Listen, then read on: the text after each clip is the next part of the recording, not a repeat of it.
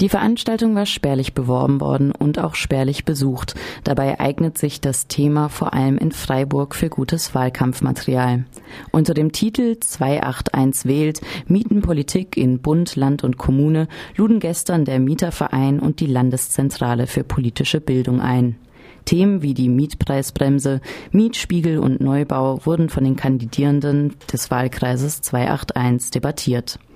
Dass sich Linke, Grüne und S P D für den Erhalt der Mietpreisbremse aussprachen und mehr Transparenz fordern und C D U, F D P und AfD den kurzen Zeitraum von vier Jahren zur Erhebung vom Mietspiegel für genügend halten, da sonst Investoren abgestreckt werden könnten, überrascht wenig. Dass die AfD dagegen überhaupt am Tisch saß, überrascht dagegen schon, da diese im Vergleich zu den etablierten Parteien noch gar nicht im Parlament vertreten ist. Schon vor zwei Wochen gab es Widerstand gegen den Auftritt der AfD an einer Podiumsdiskussion an der Uni.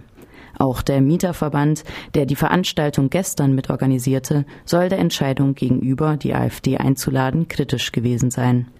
Gestern versammelten sich ein paar Menschen vor dem Veranstaltungsort mitsamt Bannern und Flyern. Genau, wir sind hier, um darauf aufmerksam zu machen, dass äh, auf diesem Podium, aber auch auf vielen anderen Podien auch die AfD sitzt. Äh, wir halten das für ein Problem, weil ähm, die AfD, glaube ich, äh, man muss sich bewusst sein, dass es keine Partei ist wie jede andere. Die AfD hat einen, äh, ich würde es als faschistischen Flügel bezeichnen. Das sind zum einen die bekannten Gesichter, äh, Björn Höcke und Andrej Poggenburg und die Leute darum rum. Äh, das sind aber auch welche in Freiburg. Ähm, da wäre zu nennen der Anwalt Dubravko Mandic, aber auch andere Leute aus der jungen Alternative, aus der Jugendorganisation der AfD, zu der Mandic auch gehört, äh, die ich äh, einordnen würde in diesen ähm, äh, faschistischen Teil der AfD. Eine Partei, die einen solchen Flügel duldet, der eng mit den Identitären zusammenarbeitet, der ähm, Straßendemonstrationen gegen Linke, gegen Muslime ähm, veranstaltet, der eng mit Pegida zusammenarbeitet. Ähm, eine Partei, die so einen Flügel duldet, ähm, sollte man nicht einfach behandeln wie irgendeine weitere Partei, die zur Wahl antritt, sondern als das, was sie ist, nämlich eine Gefahr ähm, für alle, die ähm, nicht in ihr rassistisches, sexistisches, ähm, rechtes Weltbild passen.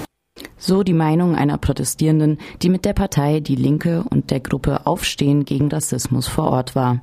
Von der AfD kandidiert für den Bundestagswahlkreis Freiburg Volker Kempf. Dieser sei zwar nicht zu den sogenannten faschistischen Kreisen der AfD zu zählen, doch möchte auch er eine fremdenfeindliche Politik betreiben, die es zu verhindern gelte, so die Protestierenden.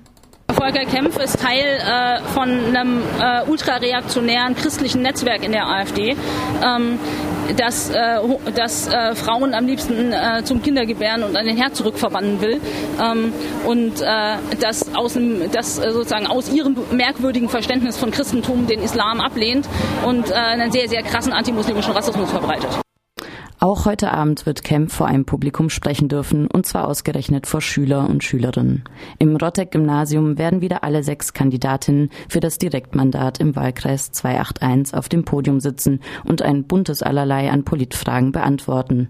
Anders als bei der Diskussion über Mietverhältnisse ist hier die Gefahr größer, dass hetzerische Inhalte verbreitet werden.